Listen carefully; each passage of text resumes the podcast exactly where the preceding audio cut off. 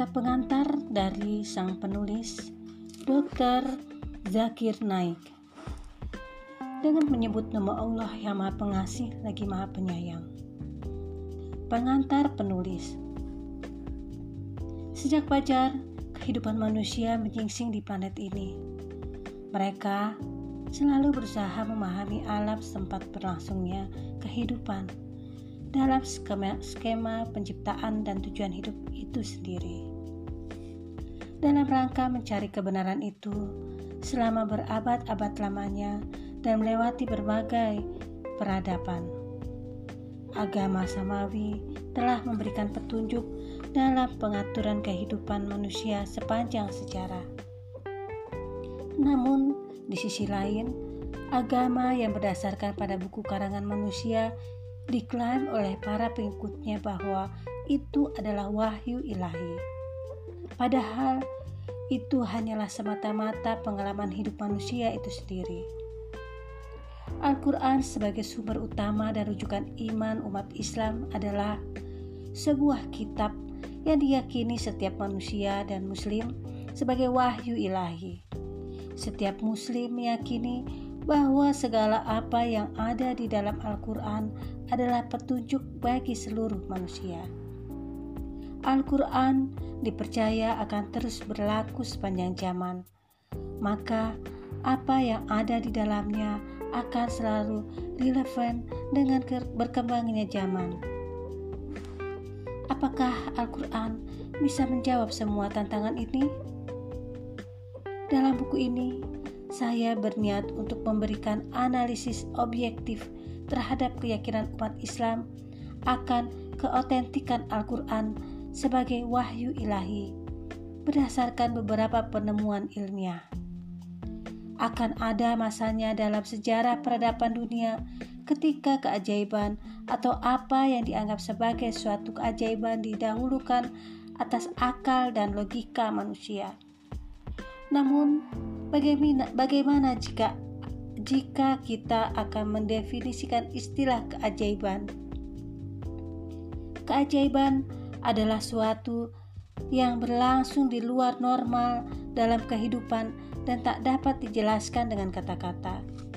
Akan tetapi, kita harus berhati-hati sebelum menetapkan sesuatu itu sebagai sebuah keajaiban. Sebuah artikel di Time of India, Mumbai pada tahun 1993 memberitakan seseorang yang dianggap suci yang bernama Baba Pilot. Orang ini mengaku telah terendam di dalam tangki air selama tiga hari tiga malam. Namun, ketika wartawan ingin memeriksa dasar tangki air di mana ia, dia, di mana dia unjuk kebolehan, dia menghalang-halanginya. Dia malah mengajak berdebat dengan menanyakan tentang bagaimana seseorang bisa memeriksa rahim seorang ibu yang akan melahirkan anak. Pertanyaan ini hanyalah semacam pengalihan pembicaraan karena sebenarnya Baba, da, Baba menyembunyikan sesuatu. Semua yang ia lakukan hanyalah tipu muslihat untuk mendapatkan ketenaran.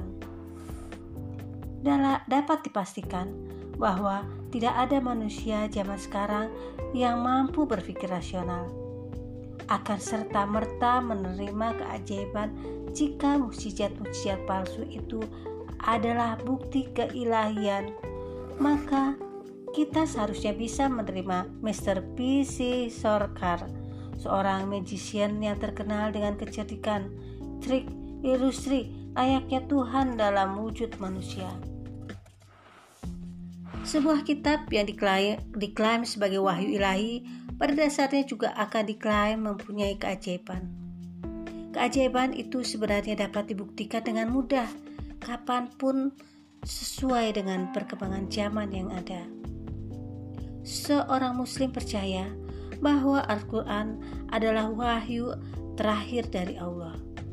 Keajaiban demi keajaiban yang tampakkan adalah bentuk rahmat dan kasih sayang terhadap umat manusia. Oleh karena itu, mari kita selidiki kebenarannya. Saya ucapkan terima kasih kepada saudara Musadik Tage karena telah menjadi asisten editorial. Semoga Allah memberikan balasan yang lebih baik kepadanya. Amin. Dari Dr. Zakir Naik.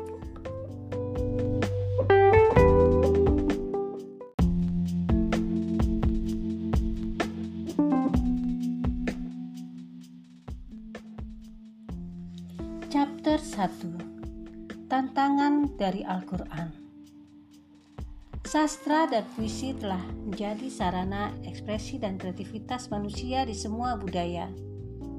Dunia juga menjadikan saksi di mana sastra dan puisi pernah menjadi primadona dan kebanggaan pada masanya. Hal tersebut mirip dengan ilmu pengetahuan dan teknologi yang terjadi pada zaman sekarang baik muslim maupun non-muslim, sepakat bahwa Al-Quran adalah literatur berbahasa Arab bernilai tinggi. Al-Quran juga telah menduduki posisi sebagai sastra Arab terbaik di muka bumi. Al-Quran menantang umat manusia sebagai termaktub dalam ayatnya. A'udzubillahiminasyaitonirrojim Bismillahirrohmanirrohim wa in kuntum fi raibim mimma nazzalna ala abadina fa'tu bi suratin min mislihi wada'u syuhada'akum min dunillahi in kuntum sadiqin. Wa illam taf'alu wa lan taf'alu fattakullah fattakun naralati wakuduhan nasu wal hijaratu uiddat lil kafirin yang artinya dan jika kamu meragukan Al-Quran yang kami turunkan kepada hamba kami Muhammad maka buatlah satu surat semisalnya dengan dengannya dan ajaklah penolong-penolongmu sebagai selain daripada Allah. Jika kamu orang-orang yang benar, jika kamu tidak mampu membuatnya, pasti kamu tidak akan mampu. Maka takutlah kamu akan api neraka yang bahan bakarnya manusia dan batu yang disediakan baginya orang-orang kafir. Surat Al-Baqarah ayat 23 sampai 24. Tantangan dari Al-Qur'an adalah membuat satu surah yang semisal dengan apa yang ada di Al-Qur'an. Tantangan serupa diulangi dalam beberapa ayat dalam Al-Qur'an beberapa kali. Bentuk tantangan ini adalah membuat sebuah surat yang paling tidak mirip dengan keindahan, kefasihan, kedalaman makna, dengan surah-surah yang ada di dalam Al-Quran. Ternyata, sampai detik ini tantangan itu tidak pernah terpenuhi. Pemikiran rasional manusia pada zaman sekarang tak akan pernah menerima pendapat kitab suci suatu agama yang mengatakan bahwa dunia itu datar, meski telah dikemas dengan bahasa yang puitis dan menarik. Karena itu, kita hidup di era di mana manusia telah mengalami kemajuan dalam logika dan sains. Tak banyak orang menerima Al-Quran sebagai kalam ilahi, begitu saja lantaran keindahan bahasanya. Setiap kitab suci yang diakui sebagai wahyu ilahi juga harus diterima akal dan logika manusia. Menurut fisikawan terkenal dan pemegang hadiah Nobel Albert Einstein mengatakan, ilmu agama, ilmu tanpa agama itu lumpuh. Agama tanpa ilmu pengetahuan itu buta. Maka dari itu, marilah kita pelajari Al-Quran dan menganalisa apakah Al-Quran sejalan dengan ilmu pengetahuan modern atau tidak. Al-Quran bukanlah sebuah buku ilmu pengetahuan, tetapi kitab yang berisi tanda-tanda dalam bentuk-bentuk ayat. Di dalam Al-Quran terdapat lebih dari 6.000 tanda dan hingga saat ini sudah lebih dari 1.000 tanda yang selaras dengan ilmu pengetahuan. kita ketahui bersama bahwa sains adalah suatu yang terus mengalami perkembangan. Dalam buku ini, saya hanya menghadirkan ilmu sesuai dengan fakta ilmiah, bukan sekedar hipotesis dan teori-teori yang hanya berdasarkan pada asumsi, apalagi tidak didukung dengan bukti.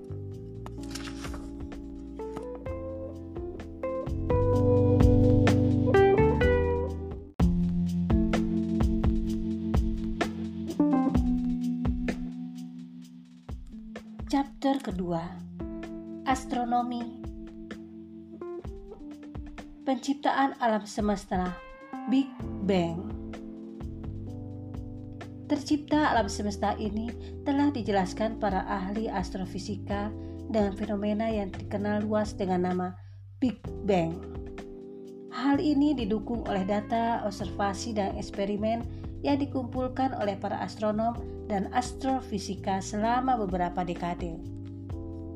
Menurut teori Big Bang, seluruh alam semesta pada awalnya berbentuk satu masa yang besar, nebula primer.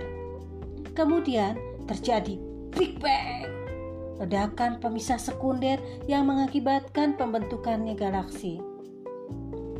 Kemudian terbentuk dan terbagi dalam bentuk bintang, planet, matahari, bulan, dan lainnya. Adapun teori yang menyebutkan asal-usul semesta terbentuk begitu unik dan kemungkinan itu terjadi secara kebetulan adalah nol besar. Berkenaan dengan fakta ini, Al-Quran telah berbicara dengan ayatnya. A'udzubillahiminasyaitonirrojim. Bismillahirrahmanirrahim. Awalam tarol lazina kafaru annas samawati wal ardo kanata ratqan fa fafattaqnahuma waj'alna minal ma'i kulla syai'in hayy afala tu'minun. Yang artinya dan apakah orang-orang yang kafir tidak mengetahui bahwa langit dan bumi keduanya dahulu menyatu. Kemudian kami pisahkan antara keduanya dan kami jadikan segala sesuatunya yang hidup berasal dari air. Maka mengapa mereka tidak juga beriman? Surat Al-Anbiya ayat 30 Kesesuaian yang harmoni antara Al-Quran dan teori Big Bang adalah sesuatu yang tidak dapat dielakkan lagi. Sungguh menakjubkan bagaimana mungkin sebuah kitab yang muncul di padang pasir abad 1400 tahun silam mengandung kebenaran ilmiah yang mendalam. Ada sejumlah besar gas sebelum pembentukan galaksi. Para ilmuwan mengatakan bahwa sebelum galaksi di alam semesta terbentuk, pada awalnya semua berbentuk materi gas. Singkatnya, pada mulanya materi berbentuk gas atau awan dalam jumlah yang sangat besar dan telah terbentuk sebelum pembentukan galaksi. Kemudian, untuk mendeskripsikannya istilah benda angkasa ini, penggunaan kata asap lebih tepat daripada gas ayat Al-Quran telah mengarahkan akan penggunaan kata dukhan yang berarti asap pada masa alam pada alam semesta. Auzubillahiminasyaitonirrajim Bismillahirrahmanirrahim. Summa stawa ila samai wahia duha. Nung faqala laha walil Tia an au karhan qalata ataina to iin yang artinya dan dia menuju ke langit. Dan langit itu masih berupa asap. Lalu dia berfirman kepadanya dan kepada bumi datanglah kamu berdua menurut perintahku dengan patuh atau terpaksa? Keduanya menjawab, kami datang dengan patuh. Surat Al-Fusilat ayat 11 Sekali lagi, fakta ini tertera dalam teori Big Bang dan tidak dikenal di Arab pada masa Nabi Muhammad Wasallam. Pertanyaannya, siapa sebenarnya yang menjadi sumber dari pengetahuan ini? Bentuk bola bumi. Dulu, masyarakat percaya bahwa bumi itu datar. Selama berabad-abad, orang-orang tidak berani berpetualang terlalu jauh karena takut jatuh di tepi bumi. Sir Francis Drake adalah orang pertama yang membuktikan bahwa bumi itu bulat. Kesimpulan itu ia dapatkan setelah berlayar mengelilingi bumi pada tahun 1597. Berkenaan dengan ini, ayat Al-Quran telah merangkannya dengan tanda-tanda penggantian siang dan malam. A'udzubillahiminasyaitonirrajim Bismillahirrahmanirrahim Alam taro anna Allahi yuri layla fin nahari wa yulijun nahara fil laili wa sakhkhara syamsa wal qamar. Kullun yajri ila ajalim musamma wa anna Allahi bima ta'maluna khabir. Artinya tidakkah engkau memperhatikan bahwa Allah memasukkan malam ke dalam siang dan memasukkan siang ke dalam malam dan dia menundukkan matahari dan bulan masing-masing beredar sampai kepada waktu yang ditentukan. Sungguh, Allah Maha Teliti apa yang kamu kerjakan. Surat Al-Luqman ayat 23. Kata memasukkan di sini berarti bahwa berlaku secara perlahan dan bertahap. Malam berubah menjadi siang, begitu, begitu pula sebaliknya. Fenomena ini sangat berlaku jika bumi berbentuk bulat, sebab jika bumi ini datar, maka akan terjadi perubahan mendadak dari malam ke siang dan sebaliknya. Ayat berikut juga menunjukkan bahwa bumi itu bulat. A'udzubillahiminasyaitonirrajim Bismillahirrahmanirrahim. Halaqas samawati wal ardo bil yukawwirul laila alan nahari. Wa yukawwirun nahara alal lail. Wa sakhara syamsa wal qamar kulun yajri li ajalim musamma ala huwal azizul ghafar yang artinya dia menciptakan langit dan bumi dengan tujuan yang benar. Dia memasukkan malam atas siang dan memasukkan siang atas malam, serta menundukkan matahari dan bulan. Masing-masing beredar menurut waktu yang ditentukan. Ingatlah, dialah yang maha mulia lagi maha pengampun. Surat Az-Zumar ayat 5 Kata dalam bahasa Arab yang digunakan di sini adalah kawarah yang artinya tumpang tindih atau menggulung seperti jalinan sorban yang dililit di kepala. Tumpang tindihnya antara siang dan malam hanya akan terjadi jika bumi itu bulat. Bumi itu tidak bulat persis seperti bola, melainkan geosep vertikal, yaitu sedikit rata di ujungnya. Berikut ada ayat yang merangkan hal ini. A'udzubillahiminasyaitonirrajim Bismillahirrahmanirrahim Wal ado ba'da zalika dahaha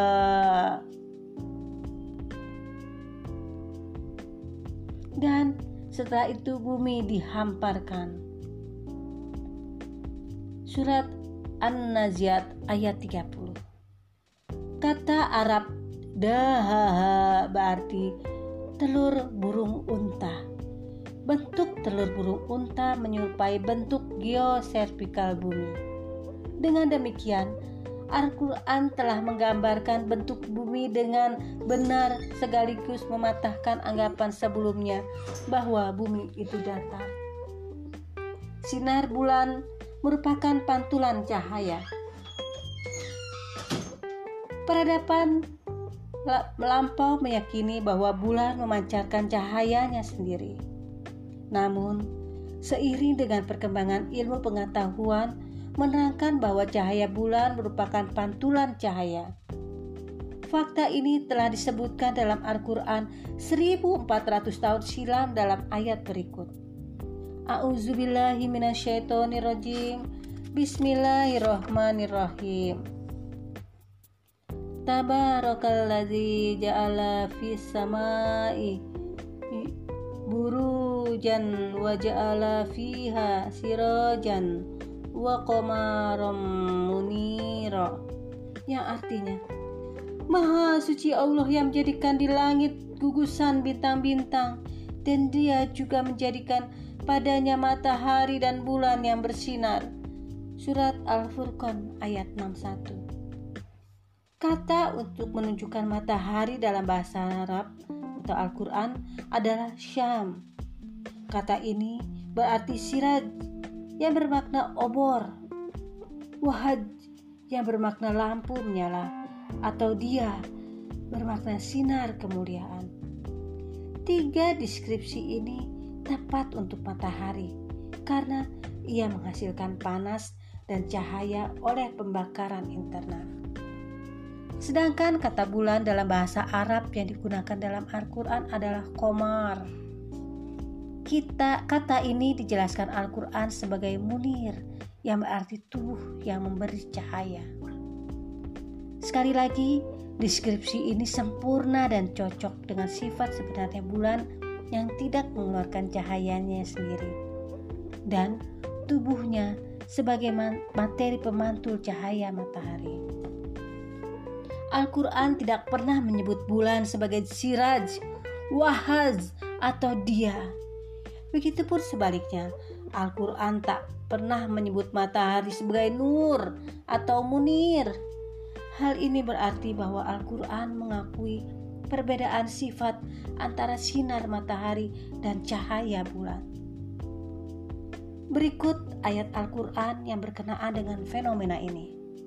A'udzubillahi minasyaitonirrajim. Bismillahirrahmanirrahim. Alam taro kaifa fa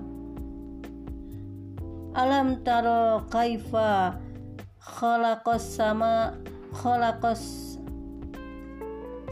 khalaqallahu Berikut ayat Al-Quran yang berkenaan dengan fenomena ini. Alam taro kaifa khalaqallahu sab'a samawatin tibaqa wa ja'alal qamara fihinna nuran wa ja'ala syamsa sirojan Tidakkah kamu perhatikan bagaimana Allah telah menciptakan tujuh langit bertingkat-tingkat dan Allah menciptakan padanya bulan bercahaya dan menjadikan matahari sebagai pelita. Surat Nuh Nuh ayat 15 sampai 16.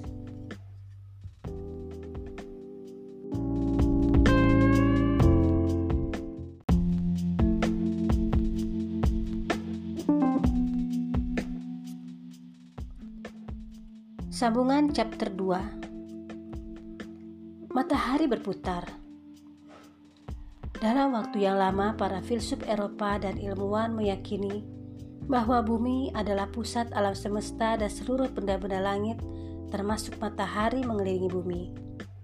Di barat, teori geosentris atau konsep yang meyakini bahwa bumi adalah pusat alam semesta sudah menjadi pemahaman yang lazim dari zaman polemi abad kedua sebelum masehi. Pada tahun 1512, Nicholas Copernicus mengemukakan teori heliosentris dalam konsep surya. Teori ini menegaskan bahwa matahari senantiasa bergerak sebagai pusat tata surya dengan planet-planet mengelilinginya. Pada tahun 1609, ilmuwan Jerman Johannes Kepler mengemukakan teori astronomia nova. Dalam teori ini, ia menyebutkan bahwa selain planet-planet bergerak mengelilingi matahari dalam garis orbit yang berbentuk elips, mereka juga berputar pada sumbu masing-masing dengan kecepatan yang tidak teratur. Penemuan teori ini menjadi alasan yang tidak dapat dipungkiri bagi para saintis Eropa untuk mengoreksi kembali mekanisme sistem dari matahari, di mana posisi matahari sebagai pusat tata surya dan termasuk di dalamnya proses bergantinya siang dan malam. Setelah penemuan teori ini, teori yang menganggap bahwa matahari statis tidak bergerak dan tidak berputar pada sumbunya seperti bumi adalah keliru. Saya ingat pernah mempelajari kekeliruan ini dari buku geografi ketika masih sekolah. Berkenaan dengan ini, Al-Quran menyebutkannya dalam surat An-Anbiya ayat 33 yang artinya Dan dialah yang telah menciptakan malam dan siang, matahari dan bulan, masing-masing beredar pada garis edarnya.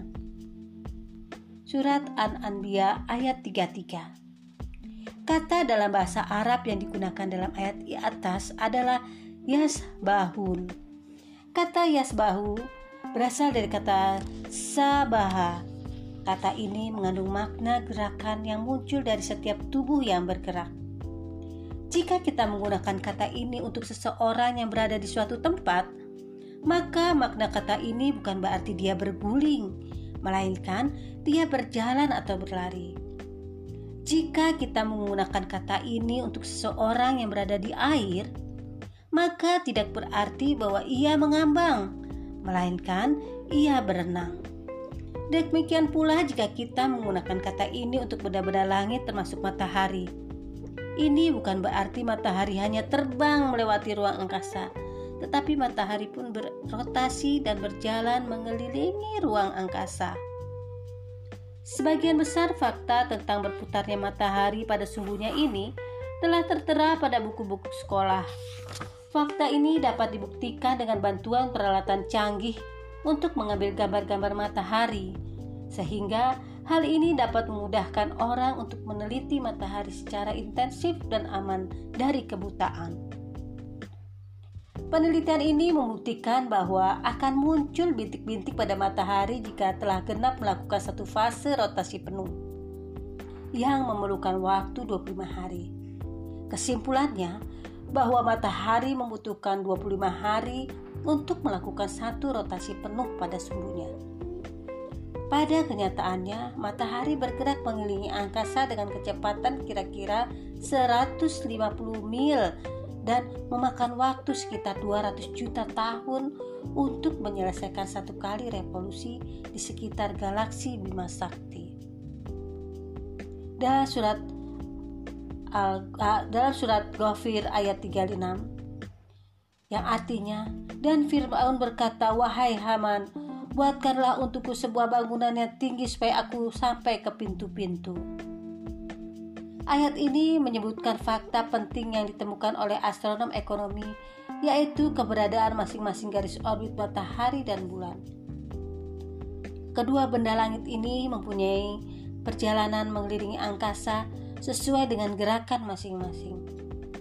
Dengan adanya tempat dan arah yang tetap menjadi jalur matahari, hal tersebut menjadikannya sebagai sistem tata surya Hal ini telah ditemukan dengan tepat oleh para astronom sehingga mereka memberinya nama solar apec. Tata surya memang bergerak di ruang angkasa menuju titik yang terletak di rasi Hercules, Alpha Layer.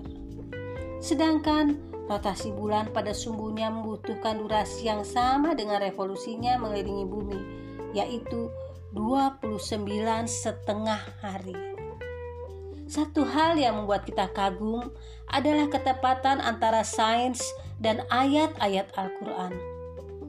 Satu pertanyaan yang patut, patut, patut kita renungkan.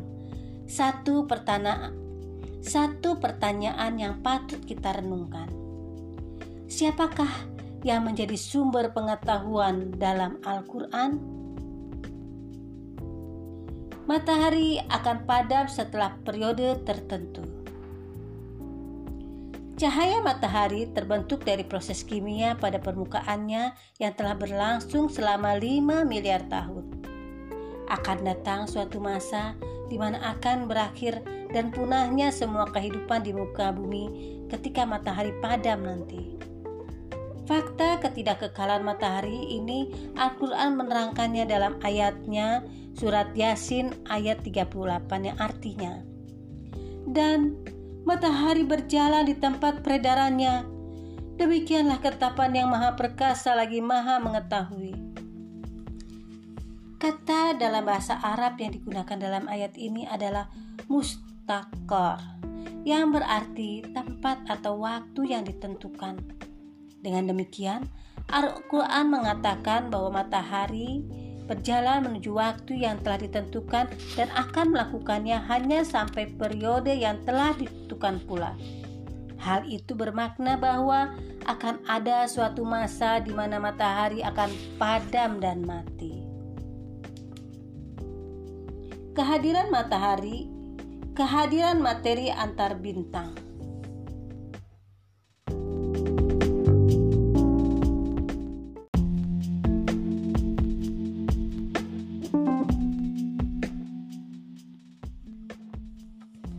Astronomi chapter 2 lanjutan kedua. Kehadiran matahari antar bintang.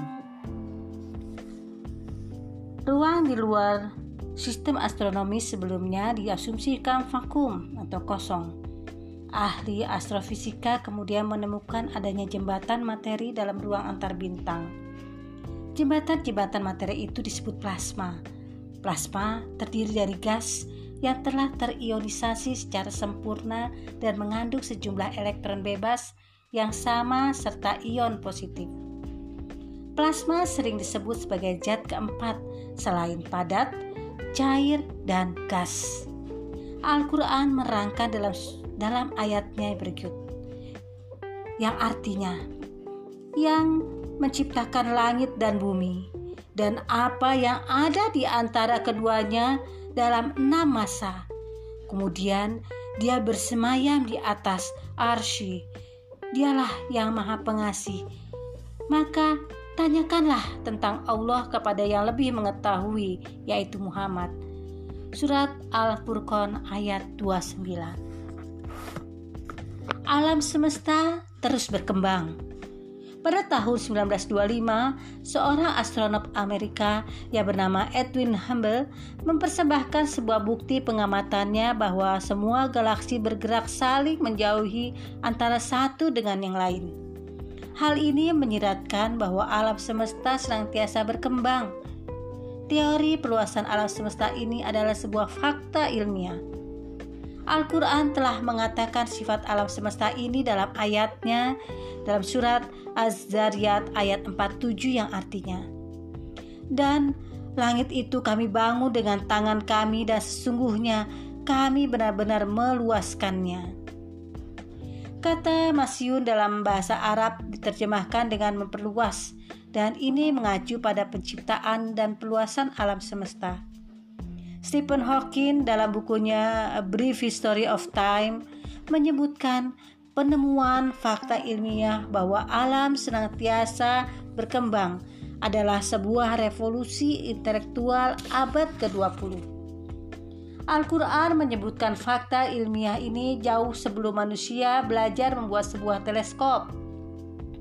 Beberapa orang mungkin mengatakan bahwa penemuan fakta astronomi adalah dalam Al-Quran merupakan suatu yang mengherankan karena orang Arab dikenal maju dalam bidang astronomi. Pengakuan mereka jika orang Arab unggul dalam astronomi memang benar, tapi Al-Quran mengungkapkan fakta ilmiah ini berabad-abad sebelum Arab unggul dalam astronomi. Selain itu, banyak fakta ilmiah yang disebutkan di atas mengenai astronomi, seperti asal-usul alam semesta dengan teori Big Bang, di mana hal ini tidak diketahui orang Arab, bahkan pada masa puncak kemajuan ilmu pengetahuannya. fakta-fakta ilmiah yang disebutkan dalam Al-Quran berbahasa Arab tidak menandakan saat itu orang Arab maju dalam astronomi. Justru sebaliknya, orang Arab mengalami puncak kemajuan ilmiah dalam astronomi ketika hal tersebut telah disebutkan dalam Al-Quran. Uh, chapter pertama dalam dalam buku Miracle of Al-Quran uh, sudah selesai. Selanjutnya nanti kita akan membaca ke chapter ke